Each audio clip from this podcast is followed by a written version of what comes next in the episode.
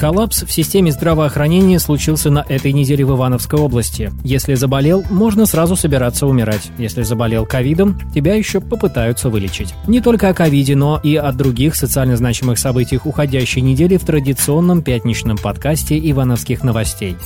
Беспрецедентная, незнакомая, пугающая ситуация сложилась в Ивановском регионе в системе здравоохранения. Коронавирус свободно гуляет по улицам и магазинам, по школам и больницам. Этому есть и официальные подтверждения. 10% участковых врачей больны коронавирусом, у 7% учителей тесты положительные. Виновата с нашей точки зрения не медицина. Вирус растащили в массы сами же люди. Его до сих пор продолжают вести из Турции и соседних регионов. На некоторых предприятиях, центральном рынке, к примеру, где огромное число посетителей, про регламенты безопасности забыли. А детский развлекательный центр «Фази Фан» в Серебряном городе и вовсе работал в наглую, зарабатывая на юных посетителях. Здесь наплевали и на пандемию, и на указ губернатора, который еще весной закрыл подобные центры.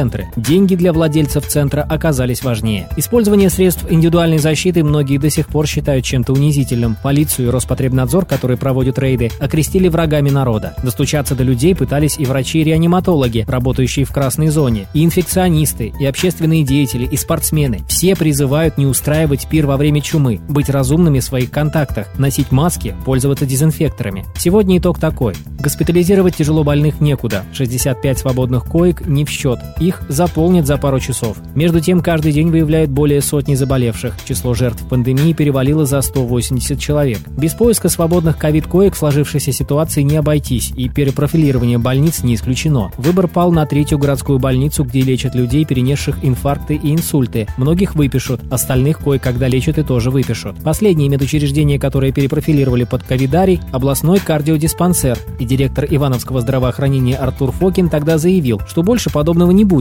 Видимо, вариантов сейчас больше нет, как задействовать последние ресурсы. Но открытие инфекционного госпиталя, которое запланировано на начало января, нужно еще дождаться. Два месяца впереди. Какими они будут? Что нас ждет? Губернатор Станислав Воскресенский посчитал правильным продлить школьникам каникулы, а пенсионеров, которые чаще всего становятся жертвами коронавируса, посадить дома. Людей, которые принципиально не носят масок, он назвал потенциальными убийцами. Дело тут даже не в масках, дело в нашем менталитете. Одна наша читательница, которая, по ее словам, выкарабкалась с того света, хотя у нее было всего 10% поражения легких, призналась. Водитель в маршрутке крикнул «Менты!». Все одели маски, только проехали полицейского, все маски сняли. Так кому важнее наше здоровье? Болеть сегодня никак нельзя. Записаться на прием к специалистам невозможно. В медучреждениях огромные очереди сфера ивановского здравоохранения дала сильную трещину. Поэтому берегите себя любыми стараниями старайтесь не болеть. Лечить сейчас некому, в регионе страшный дефицит врачей. Негде. Все плановые госпитализации отменили и для ковид-больных даже нет места. Да и нечем, в регионе нет лекарств для лечения ОРВИ и коронавируса.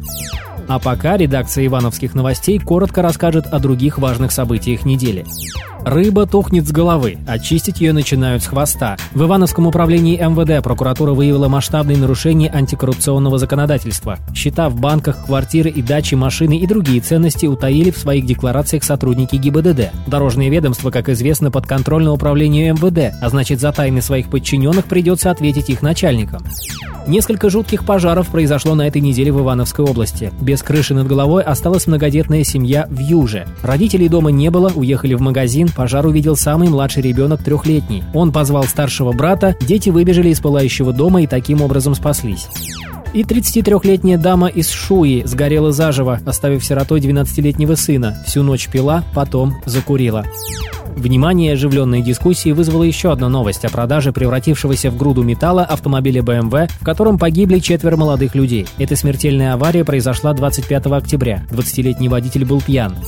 На этом пока все. Берегите себя и своих близких и читайте ивановские новости. К слову, в связи с расширением будем рады принять в свои ряды корреспондента. Ивановские новости – это наши, это ваши новости. Оставайтесь с нами.